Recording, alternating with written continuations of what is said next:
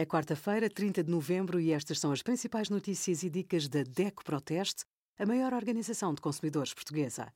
Hoje, em DECO.proteste.pt, sugerimos como eliminar todos os dados do computador, transferências bancárias, tudo o que precisa de saber e os resultados do nosso teste a 40 fornos. Promoções em computadores novos são comuns durante todo o ano, mas no mercado de usados e recondicionados pode encontrar bons negócios.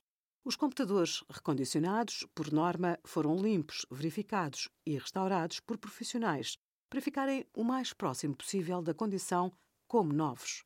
São vendidos por empresas ou lojas especializadas em produtos recondicionados, mas também por fabricantes ou revendedores.